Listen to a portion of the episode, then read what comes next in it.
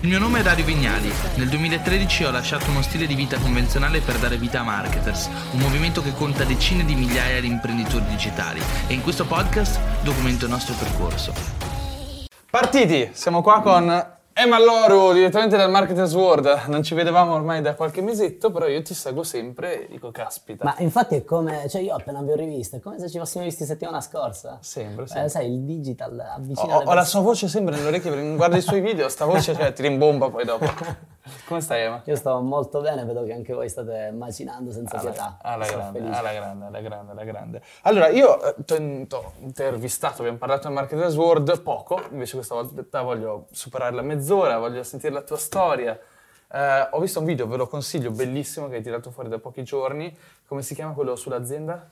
Ho fatto fallire la mia azienda in cinque anni. Eh, Quando l'ho che chiuso, be- ho detto, Che bel titolo. Quando l'ho chiuso ho detto, in Italia abbiamo un casinista, perché mi hai lasciato quella, quell'emotività, quella, quella, quella cosa che ti lasciano quei video lì, in cui stai guardando la vita di qualcun altro che dici ma che cazzo me ne frega, e invece c'è un romanticismo di base che dici anch'io condivido qualcosa con questa persona. Ti ringrazio un sacco. Ma secondo me, no, non ricordo chi lo diceva, però è risaputo che in Italia il fallimento viene visto come un qualcosa che ti porti, come una macchia che ti porti dietro. È un po' diverso in America invece, ad esempio, dove il fallimento è funzionale magari a un business, non è un qualcosa che ti macchia per sempre, è un qualcosa che fa parte della vita. Impari fallendo presto. Esatto, bella questa. Parliamo un attimo a quelli che non ti conoscono. Sì. Chi sei? Sono un ragazzo di 28 anni che per tutta la vita ha sempre voluto far video. La mia stessa età, non lo sapevo. Sei 91 tu? Eh sì. Che roba. Eh, però tu sei un Che po' più avanti di me nel business. Eh. Eh, vabbè, Da- tu- tu recupererò su, nel tu su tempo, YouTube vedi le altre cose. Ehm, all'età di 22 anni ho fondato una mia piccola casa di produzione che per 5 anni è riuscita a fare pubblicità che sono andate nella televisione nazionale, quindi in onda su Sky, in onda su Mediaset. E poi a un certo punto ho dedicato, ho cercato di dedicarmi al mio personal branding, quindi a tutto quello che potesse far crescere il mio personaggio su internet, ma anche mio- la, la mia figura professionale come regista. E quindi ho dato fine alla mia attività. Quindi dall'azienda che hai creato prima al sud mi dicevi, poi Sì. dopo eh, ti sei spostato a Milano per inseguire il grande sogno dei grandi, delle Esatto, grandi esatto. pubblicità. Mil- Milano è un po' la- la- l'America dell'Italia, no? da, Sì, da tutta Italia le, persone che hanno un'ambizione molto forte, praticamente in qualunque settore si spostano, Sì. si spostano a O Milano. Roma, dai, nel caso del cinema, Roma che ne pensi? O Roma, sì. Forse è più cinema però Roma, È molto che più cinema, eh, la, la pubblicità esatto sta per lo più a Milano. Mm-hmm. Eh, E c'è stato un momento in cui hai detto switcho, da, da- da colui che sta dietro le quinte voglio diventare colui che sta davanti alle quinte. Sì, sai, la mia idea iniziale era quella di creare una seconda sede a Milano e avere in parallelo l'ufficio in Sicilia e l'ufficio a Milano. In un primo step ho detto vado solo io e lascio i miei tre collaboratori in Sicilia. Questo in realtà è stato un errore gravissimo perché poi eh, un po' in tutte le realtà, eh, realtà di provincia è indispensabile il rapporto umano, cioè la- il cliente quando ti dice senti devo fare sto lavoro, mh, non gli puoi dire facciamoci una call su Skype e capiamo, lui vuole che vieni in ufficio, vuole vederti, vuole parlare con te. E vale soprattutto nelle piccole realtà come lo ero io, vale per lo più la mia presenza fisica durante le riprese, quindi il fatto che mandassi gli assistenti mh, al cliente non andava del tutto bene, voleva me. Certo. Quindi quando io non ero più presente in Sicilia perché eh, a Milano a- avevo la, la gestione amministrativa e commerciale perché tiravo fuori nuovi clienti e, e stavo come base a Milano, mi sono bruciato tutti i clienti della Sicilia che gradualmente col tempo li ho persi uno dopo l'altro. Poi a Milano mi sono reso conto che non era così facile crearsi situazioni lavorative se non in contesti da aperitivo. Cioè, questa non è una cosa del tutto sbagliata. Molte volte i contatti e le, le situazioni che ti portano a, progetti interessanti li ottieni in Al contesti... Esatto, lo diceva quel ministro dell'istruzione, ti fai ehm, il curriculum che ti fai in una partita di calcetto è più valido di una laurea, diceva una cosa del genere. Sì, sì, stra certo. criticata questa cosa, però di fatto c'è un grosso fondo di, veri- di verità. E mm, mi rendevo conto che a Milano, non, non avendo praticamente conoscenza, avevo molta difficoltà a creare collaborazioni con altre agenzie pubblicitarie, con altri centri media. Questo mi ha penalizzato moltissimo e quindi ho detto, sai che c'è, adesso cerco di crearmi un mio audience su internet, cerco di far capire bene che cosa faccio e costruisco un'immagine forte da giovane regista. Quindi mi sono dedicato Quanti anni fa era quando hai avuto questa realizzazione qua? Quando tu hai detto Sì. ora voglio costruire un'audience mia personale. L'ho iniziato a pensare solo due anni fa, perché anni fa. prima volutamente per scelta ho distrutto qualsiasi contenuto giocoso che stava sul web perché volevo invece un- un'immagine molto istituzionale. Sì, volevo, sì, volevi essere il grosso produttore. volevo sembrare il grosso produttore, che è sbagliato ed è, è un pensiero sbagliato che hanno in molti, nel- sempre nelle piccole realtà di provincia, quando cerchi magari, soprattutto se sei giovane, di fare una buona impressione. Più ti formalizzi, più è meglio.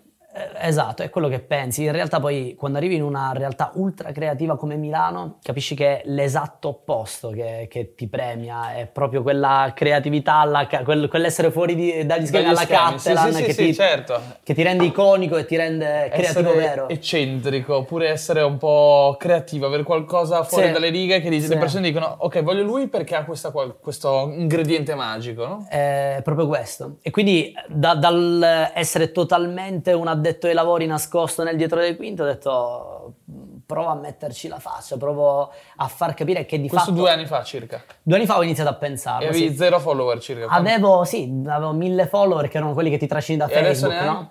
Adesso sono 340.000 circa, sì. Caspita. E hai intrapreso tra poco YouTube. E Ho iniziato da un mese YouTube, E eh, 30.000 iscritti su YouTube, però ho delle previsioni ottimiste che entro la fine dell'anno eguaglierò la fanbase di Instagram. Anch'io ci credo. Speriamo. Dai, invece, e- e- fammi capire, il primo anno su, su- subito hai iniziato ad avere successo o il primo anno hai fatto più fatica rispetto a questi ultimi 12 mesi? Quanto hai Assolutamente raggiunto nel sì. La, la- la crescita più difficile è stato da 0 a 10.000. Insomma, dall'inizio a 10.000 è stata un bagno di sangue. Ho impiegato un anno intero per, per arrivare a quel numero là, eh, circa 8-9 mila follower. Ecco.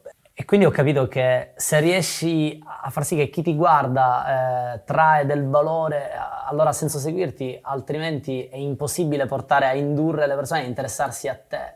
E questo è l'errore Chiaro. che fanno la maggior parte di quelli che si approcciano su Instagram, cercano di rendersi interessanti, invece no, dovrebbero cercare di creare valore, di dire magari qualcosa di interessante, di mostrare qualcosa di Quindi interessante. primo anno 0-10.000, secondo anno 10.000-300.000. Esatto, esatto. Sì. Tra l'altro poi ti dico, il primo anno facevo Questa, tanti... questa è proprio la, la realizzazione di quanto, quando si dice no, i primi 10.000 o di solito i primi 1.000 sono i più Sì, difficili, sì. è proprio vero. È proprio così. Infatti, per- perché ti dico che su YouTube non ho nessuna paura ad arrivare alla fine dell'anno a 300.000? Perché secondo me il- lo scoglio più grosso di YouTube, io l'ho bypassato perché già partivo con una fanbase di Instagram Sì, beh, certo. forte, quindi sono arrivato su YouTube che ho fatto in un mese 30.000 iscritti, che è un qualcosa, eh, alcuni dei più grossi YouTuber che ci stanno ora con grossi, intendiamo fanbase da 300-400.000, mi, mi dicono un po' tutti che il primo anno hanno fatto chi 10.000 iscritti, chi 15.000, chi 8.000, quindi Però io penso che sia da tutti metterci un anno arrivare a 10.000 e sia da veramente pochi passare da 10.000 a 300.000. Quindi tu hai trovato secondo me qualcosa che funziona dannatamente bene nel tuo caso. Sicuramente dipende anche dalla tua creatività, dalla tua voce, dalla tua capacità di comunicazione, eccetera. Però secondo te qual è stata la realizzazione? A un certo punto hai detto, caspita, questo format, questa cosa funziona dannatamente bene, continua su questa strada. Quando è che hai smesso di sperimentare 10 stili diversi e hai detto questo è il mio?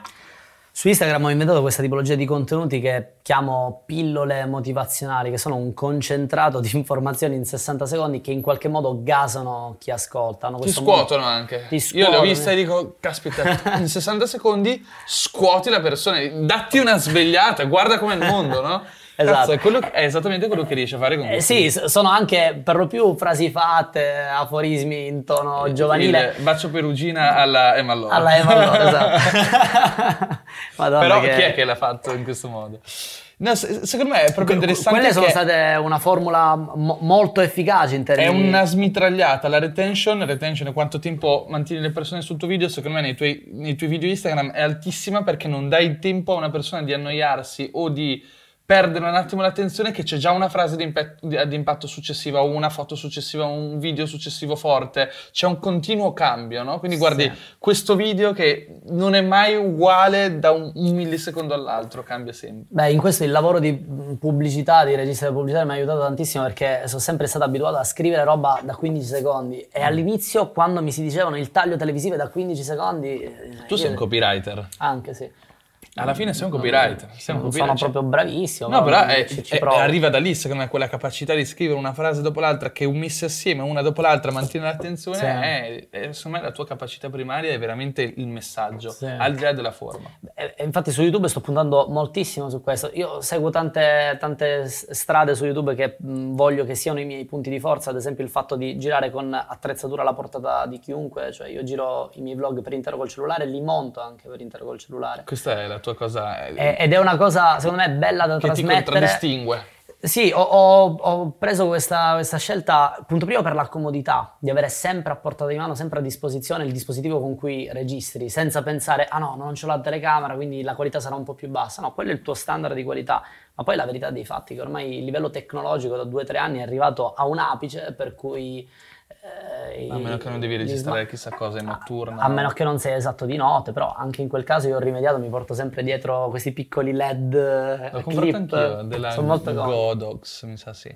Sì, sì, stanno su Amazon, costano 6-7 euro e sono Detto anche il telefono è figo, è figo. Sì, li metti a clip nel cellulare e sono molto Que- quelli invece, i video, quelli 60 secondi motivazionali, quelli immagino che non li monti. non li No, quelli montare. sono montati da- dal computer. E lì c'è un lavoro di una settimana o No, no, no, quelli me li, me li chiudo in un giorno. In il, un problema, sì, il problema di quei video è l'ispirazione? è che, esatto, devi trovare l'ar- l'argomento veramente impattante per quante più persone possibili. Ad esempio, il video che mi è andato meglio di tu- tra tutti, che ha fatto 2 milioni e mezzo di visualizzazioni, E all'epoca quanti follower avevi quando ha ha raggiunto- Avevo 150.000 follower e con quel video ne ho fatti circa 230, 220. Insomma, mh, è stato uno shot out clamoroso.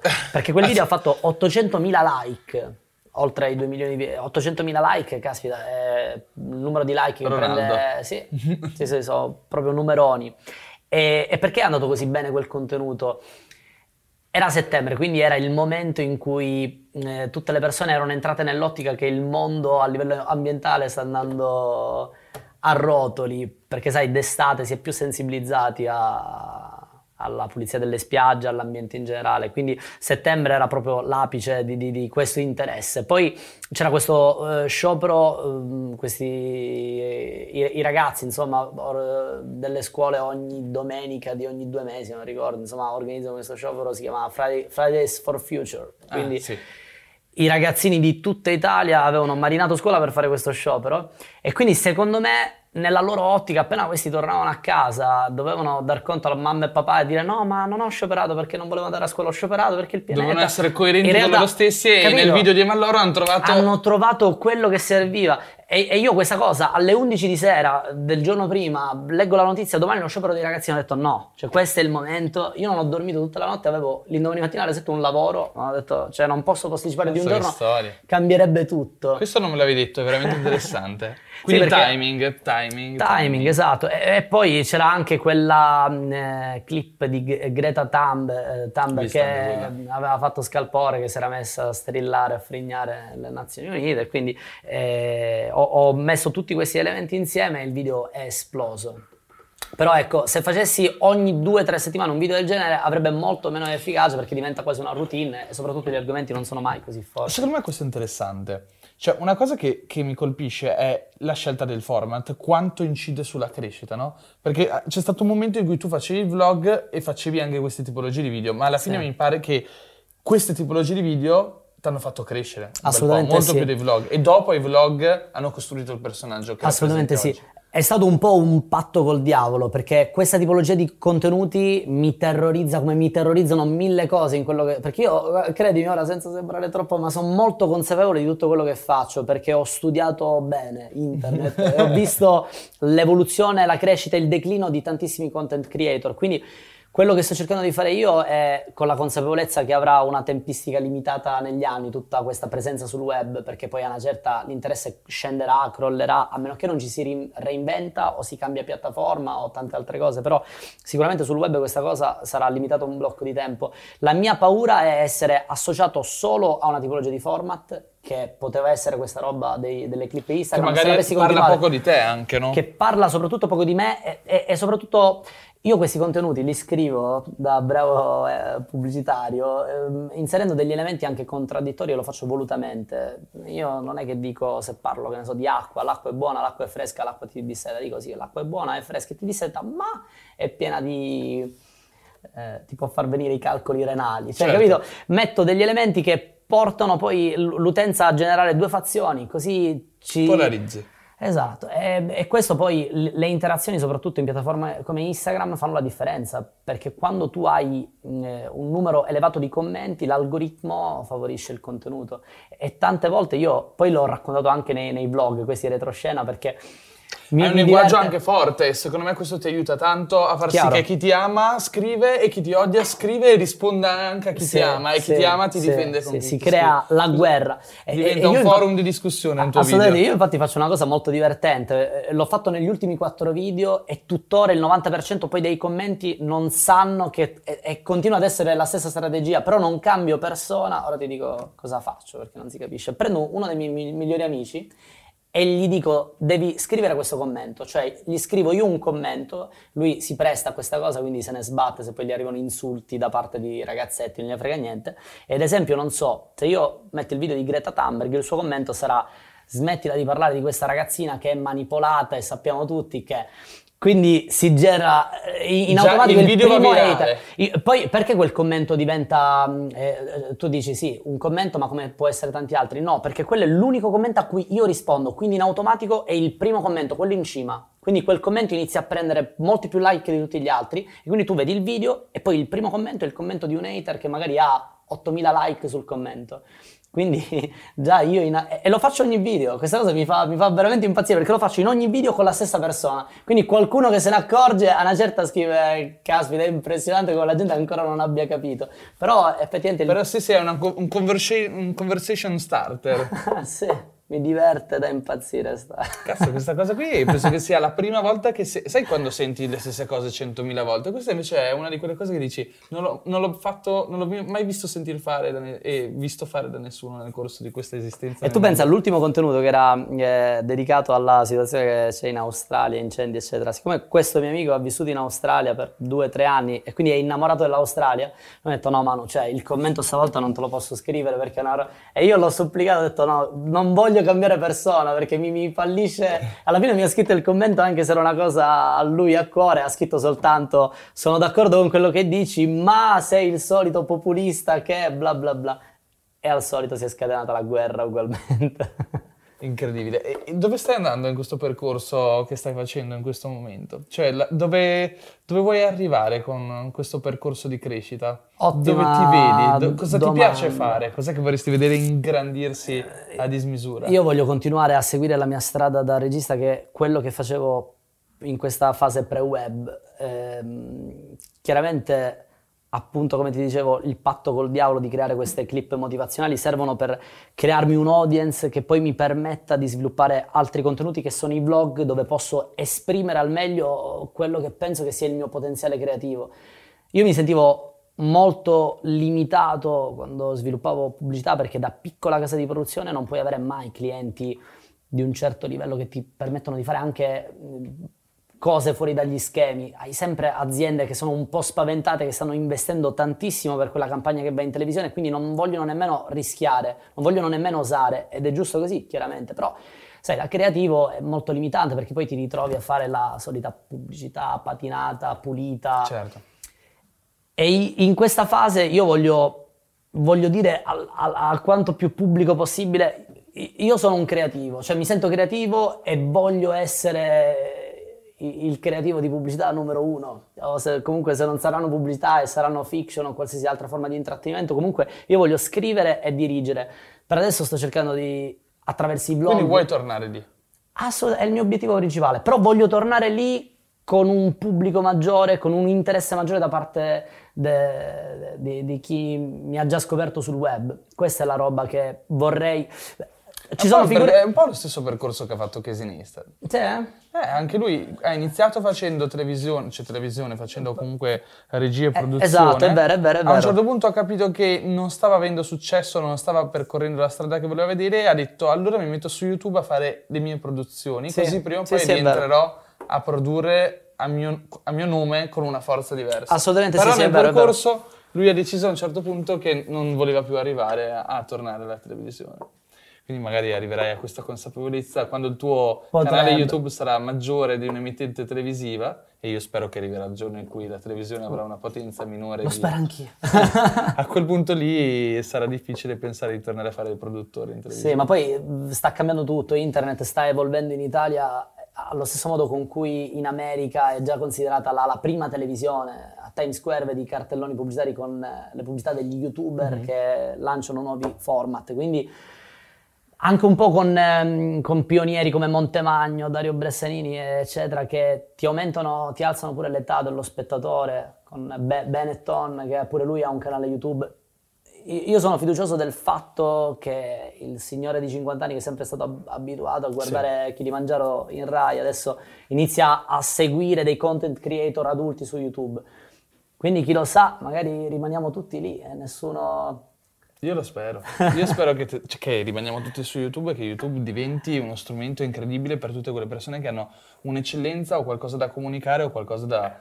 Sai quante persone, cavolo, non hanno la capacità di lasciarsi andare e lasciarsi andare a costruire qualcosa e hanno però l'eccellenza, la competenza, la creatività per fare qualcosa e non si rendono conto che questi aggeggi e questi strumenti che abbiamo sono uno strumento straordinario. Cioè per Sì. noi sono cose banali, no? Sì. Per altri è un sogno ed è un'idea impossibile. Sì. Sai, poi ci sono tante cose che ehm, non vengono monitorate del tutto come le, le ipotetiche apparizioni televisive, però sono un qualcosa che ancora nell'impatto sociale hanno un peso. Se tu fai una comparsata Sì. su Italia 1, Ti posiziona tanto. ti posiziona è un prestigio, però effettivamente a livello di impatto sulle persone, ti faccio un esempio, io eh, settimana prossima farò la mia prima intervista in radio nazionale, non ti dico quale, però eh, sono stra-emozionato perché dico, caspita, chissà quanti spettatori ascolteranno sto pinco pallino, quindi speriamo che non faccio figuracce, poi in diretta, insomma, sì, anche, c'è anche quella è capitato e hai quella tensione. è un'ansia pazzesca, però poi vedo ad esempio i movimenti numerici di tutte queste celebrità web che vanno in radio, vanno in televisione e non hanno nessuno spostamento sui propri canali. Allora dico, il livello di conversione è bassissimo. Non dico il numero di spettatori, però il livello di interesse. E quindi quasi ho l'impressione a volte che le televisioni invitano persone del web per trainare pubblico dal web alla televisione e non viceversa. Sì, stamattina ho visto Luca Mazzuccalli, lui ora ha fatto lo psicologo coach per i componenti di X Factor, quindi puoi immaginare la copertura Certo, mediatica, e mi certo. diceva che non è cresciuto minimamente. Minimamente. Però è, la pos- cioè, è il posizionamento che ti dà. Assolutamente, hai un È prestigio. successo, A è quello che fa da coach per X Factor, no? Chiaro, È quel tipo chiaro. di posizionamento che ovviamente poi nel mondo imprenditoriale, marketing, sì, di, sì, di sì, te stesso conta veramente tanto. Poi è sempre importante piazzarsi in quante più piattaforme possibili perché molte persone sono magari legate, sono Instagram centriche, sono da- dal punto di vista, il rischio anche. Sì, dal punto di vista proprio di utenza, no? B- Non so, mio padre ad esempio guarda solo televisione, il mondo di internet lo Non ignora. esiste. Mia madre guarda la televisione e sta iniziando a guardare anche YouTube, magari un'altra persona usa solo Instagram e TikTok. Quindi cercare di piazzarsi in quante più piattaforme possibili ha molto senso perché poi ti prendi veramente quante più... Guarda, e poi tra allarghi. l'altro ti accorgi che sono tutte persone diverse tra loro, no? Io quando ho provato a un certo punto a lanciarmi su YouTube due anni fa, ho detto, vai, iniziamo a caricare anche su YouTube. Ho provato a farmi gli shout dagli altri canali, cioè, dagli altri canali c'è una newsletter con 300.000 iscritti, eh, Instagram comunque con qualche centinaio e, e anche LinkedIn, Facebook, Facebook addirittura era la più grossa all'epoca. Zero. Cioè, quando ho fatto lo shout all'altro canale non è zero, però poco. Cioè, sarò arrivato a 5.000 iscritti in un giorno. E tu dici, da centinaia di migliaia che ne hai, gli mando un'email, si iscriveranno in tanti. No, tutto un altro pubblico. Cioè, le persone, magari gli mandavo l'email, andavano a vedere i video, se li guardavano, ma non si iscrivevano perché non erano abituati a utilizzare la piattaforma. Sì. Quindi poi la gente che da dopo è arrivata su YouTube erano persone completamente diverse. Completamente diverse. Però quelli di YouTube sono tra, tra i più attivi e, e interessati a te realmente. me. Fidelizzatissimi. Fi- Io me ne sto accorgendo appunto, ti dico, 30.000 su YouTube, 300.000 su Instagram.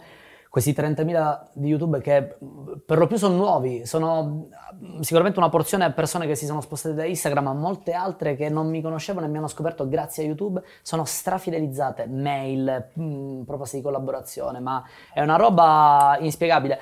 E, e me ne accorgo, parliamo, introduciamo anche TikTok, così Certo. facciamo poi la comparazione tra, tra i tre, fermo restante che è un mio punto di vista, ma me ne accorgo tra le star di TikTok che hanno magari una fanbase da 100.000 follower di TikTok, le persone che ne hanno 100.000 su Instagram e le persone che ne hanno 100.000 su YouTube, quindi parliamo numericamente della stessa fanbase, chi su YouTube ne ha 100.000 viene fermato per strada continuamente, riceve tantissime collaborazioni e tutto il resto.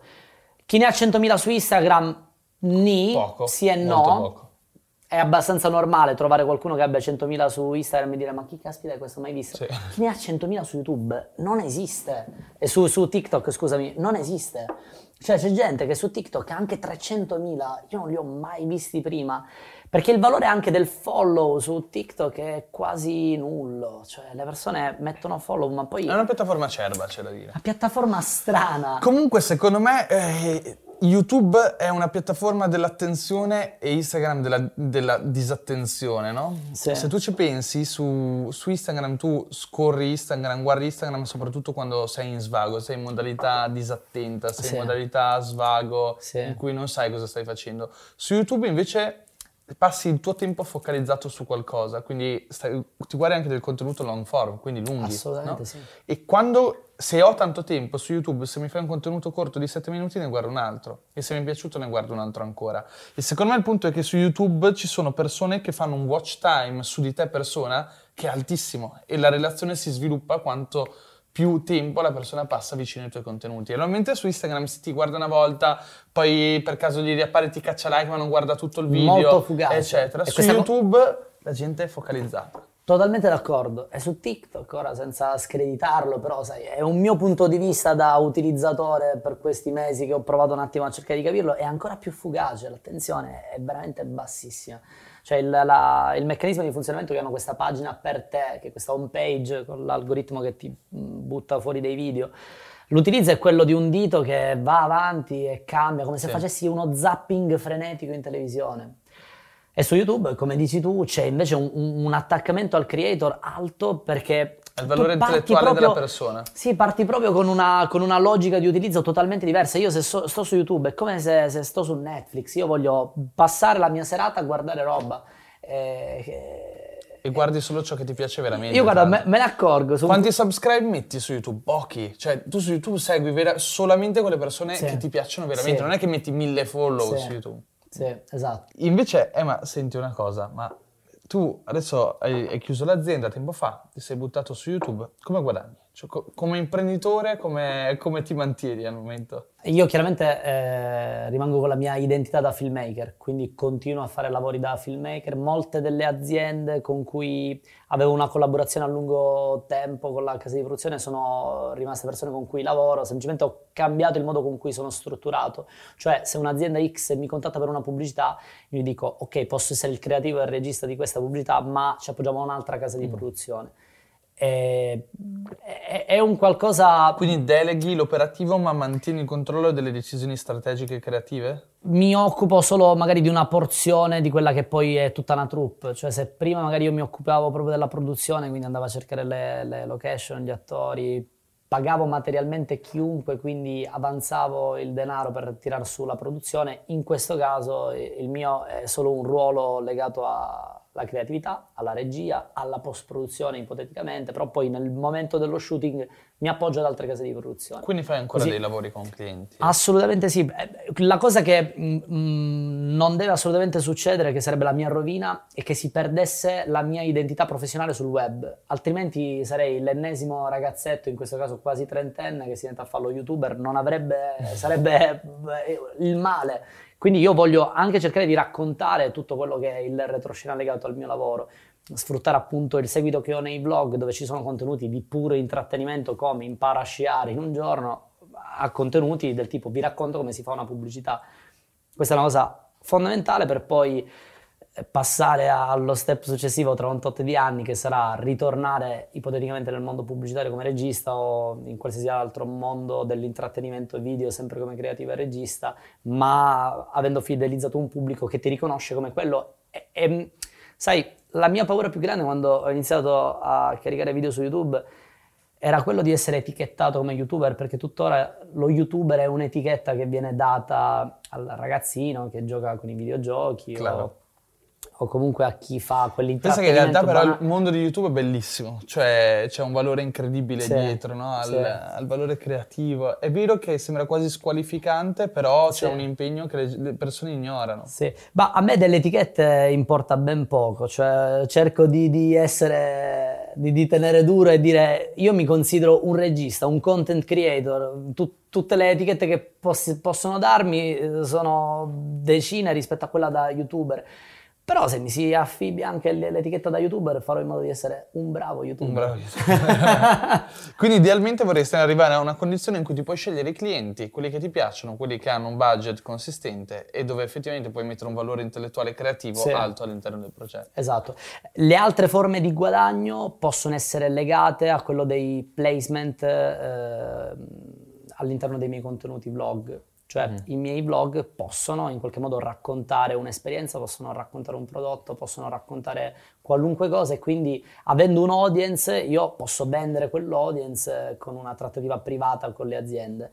Sono del parere che il guadagno diretto da YouTube mh, mm, sia molto riduttivo in termini, numer- in termini numerici perché a meno che non hai proprio un format molto costante con grossi volumi numerici ci sono alcuni casi e i casi dei gamer sono quelli proprio legati a questo esempio, che tu hai ogni giorno una pubblicazione di un video da 200.000 visualizzazioni, effettivamente ti generano un volume numerico, un volume economico notevole, però se come nel mio caso sviluppo 1-2 contenuti a settimana, per quanto il pubblico possa essere ampio, la pubblicità di Google sì, non sarà sì. mai sufficiente. Soprattutto se hai un, un grande pubblico, se invece sei nicchiato su una nicchia magari finanziaria economica magari anche con un volume molto basso hai sì. guadagni, fai dei guadagni molto molto alti. Assolutamente sì, eh, ci, ci, sono tantissimi casi di chi parla di orologi, di chi parla di tech, sì, di sì, chi parla ho, di Ho un audio. amico che ha iniziato a fare un canale sulle cripto a suo tempo, poi okay. è diventato un canale, in un anno ha fatto sì, poi questo canale che ha iniziato a parlare di finanza, economia, eccetera, e comunque fa 10.000 euro al mese con questo canale YouTube, che è una cifra altissima, se lo paragoni. Sì, sì, ma ci sono anche alcuni amici che conosco che fanno le stesse identiche cifre con dell'intrattenimento generico, però chiaramente hanno una mole di visualizzazioni sì. enorme. Io guarda, sto tenendo diverse strade, ho diversi business che voglio portare avanti. Sicuramente cercherò di sfruttare anche questa mia caratteristica di filmare e montare da smartphone. Eh, parliamo di questo. Infatti. È un'esigenza che. Secondo me è una cosa che ti contraddistingue e ha creato un po' il tuo personaggio, soprattutto per chi ti conosce come professionista rispetto magari al fenomeno di intrattenimento che rappresenti. Cioè, come professionista sei comunque un filmmaker, un vero filmmaker che però si è tramutato, almeno per quanto riguarda i progetti ehm, propri, in un filmmaker da smartphone. Sì, io do molto peso all'aspetto contenutistico rispetto a, a quello qualitativo, ovviamente oltre, entro cent- certi Però limiti. non si può dire che hai delle, una qualità bassa, cioè nel senso... La qualità secondo me è accettabile, ma come ti dicevo poco fa, i dispositivi, i cellulari ormai sono arrivati a un livello tecnico esagerato, quindi l'idea che ha il ragazzo, il padre di famiglia che si va a comprare la macchina fotografica o la telecamera da migliaia di euro perché vuole il super mega HD, HD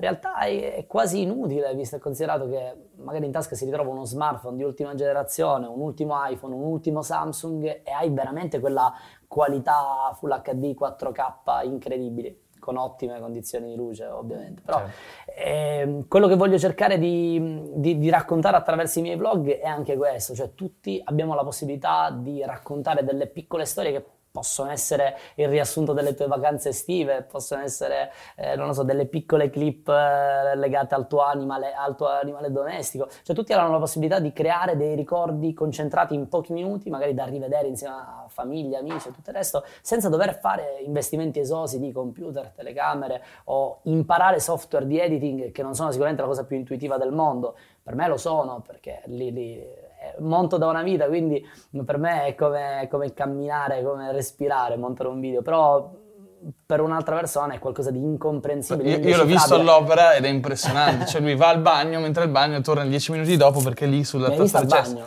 no, Pagella World, sì, ma Eva, Emma va al bagno e si mette lì seduto e inizia a montare il video. Sì, la, la comodità assurda di montare da smartphone è veramente il fatto che puoi sfruttare tutti i momenti morti, esattamente come se fosse un giochino. un- Prima mi un'app. dicevi alle poste, 10-15 minuti ti metti lì. Capito? E ti metti lì e monti. Perché poi la maggior parte delle riprese video tu dove ce l'hai? Mi Immagino eh, se tu usi sicuramente anche una macchina fotografica, ma per lo più sul cellulare. Certo, cioè, sì, filmiamo tutti i giorni sul Io cellulare. ho anche ci- l'autosaving delle storie, quindi mi ritrovo tutto quanto quello che effettivamente ogni giorno. Capito? Abbiamo una quantità di video spropositata. Mi ricordo al Marketers World Paolo Bacchi parlò proprio di questo. Che...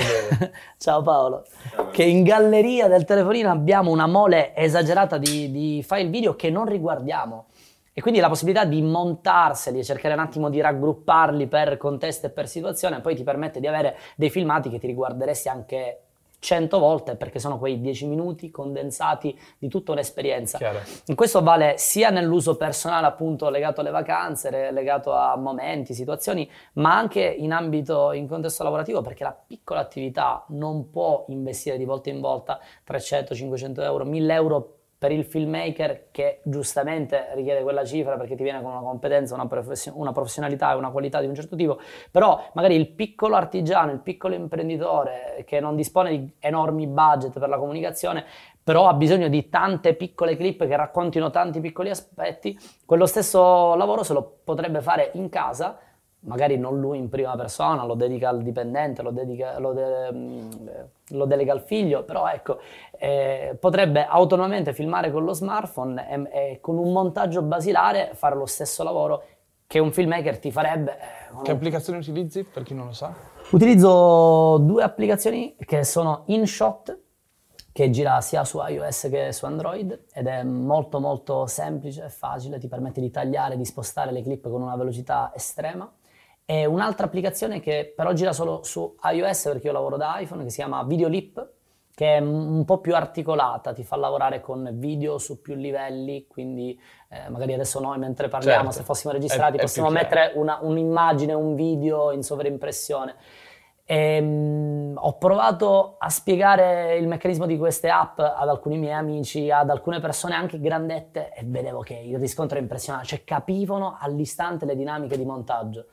Ho detto no, no, non è possibile, cioè se avessi dovuto spiegare come funziona il Premiere non mi sarebbe bastata Eh, una settimana. Per me usare Premiere è come guardare tipo la cabina di pilotaggio di un Boeing Ah, tu 777. non lo usi tanto il Premiere? No, io uso No. Final Cut e basta. Ah, vabbè, ok. Eh, beh, Final però- Cut guarda che come interfaccia è tipo più- limpidissima Sì, rispetto è un po' più- a Premiere, mm, 300 pulsanti. Sì, ed è questa la cosa dell'editing da smartphone che mi, mi dà fiducia perché siamo in un'epoca in cui le persone sono anche abbi- sono molto confident col video perché le stories di Instagram hanno Sdoganato un sdoganato e insegnato anche quali sono i giusti tempi. Se le stories non avessero avuto una limitazione di 15 secondi, la È vero, gente avrebbe fatto vero. video da 8 minuti sul cagnolino che, che saltellava. Quindi. Ha, un, obbligato a circoscrivere no, il momento di a interesse. sintetizzare, questa è una cosa incredibile, cioè una piattaforma come Instagram ha educato milioni di persone a fare video più Sì, sì, interessanti e quindi lo step successivo e, e qua spezzo una lancia a favore di TikTok, visto che poco fa non sono stato tanto buono, anche TikTok che dà in maniera più immediata la possibilità di editare dei video, sta proprio abituando queste nuovissime generazioni, i ragazzini dai 12 anni in su, a, a editare È vero, è dallo vero. smartphone. Quindi sono fiducioso che questo discorso del filmare e montare da cellulare possa Sta diventando avere- uno strumento accessibile a tutti che sta permettendo di ottenere un po' i superpoteri per chiunque. Sì. Chi capisce l'importanza di Che se fare ci pensi è la stessa cosa sul- sulla post-produzione delle fotografie, eh, da- sempre da smartphone, che Sì. magari dieci anni fa post-produrre una fotografia era qualcosa da eh, studio fotografico col Photoshop, con roba incomprensibile. Adesso ci sono delle app che in un attimo clicchi ti toglie il brufolo, clicchi e ti rende il sorriso smagliante. sì. E quindi... Questa è anche un'esagerazione dei tempi nostri. eh. Tutti straordinari. Vite straordinarie e bellezze straordinarie. Paolo chiaramente ci renderà il sorriso smagliante adesso in post-produzione. Quindi se abbiamo un bel sorriso al video l'utente adesso saprà perché. Grande, ma grazie di essere passato di qua, così senza pre- Dai, tanto preavviso. sono molto felice di questo invito e spaccate sempre. E Vi speriamo di seguo fare con tante cose assieme. Dai, grazie. Ciao ragazzi, grazie di averci guardato fino adesso.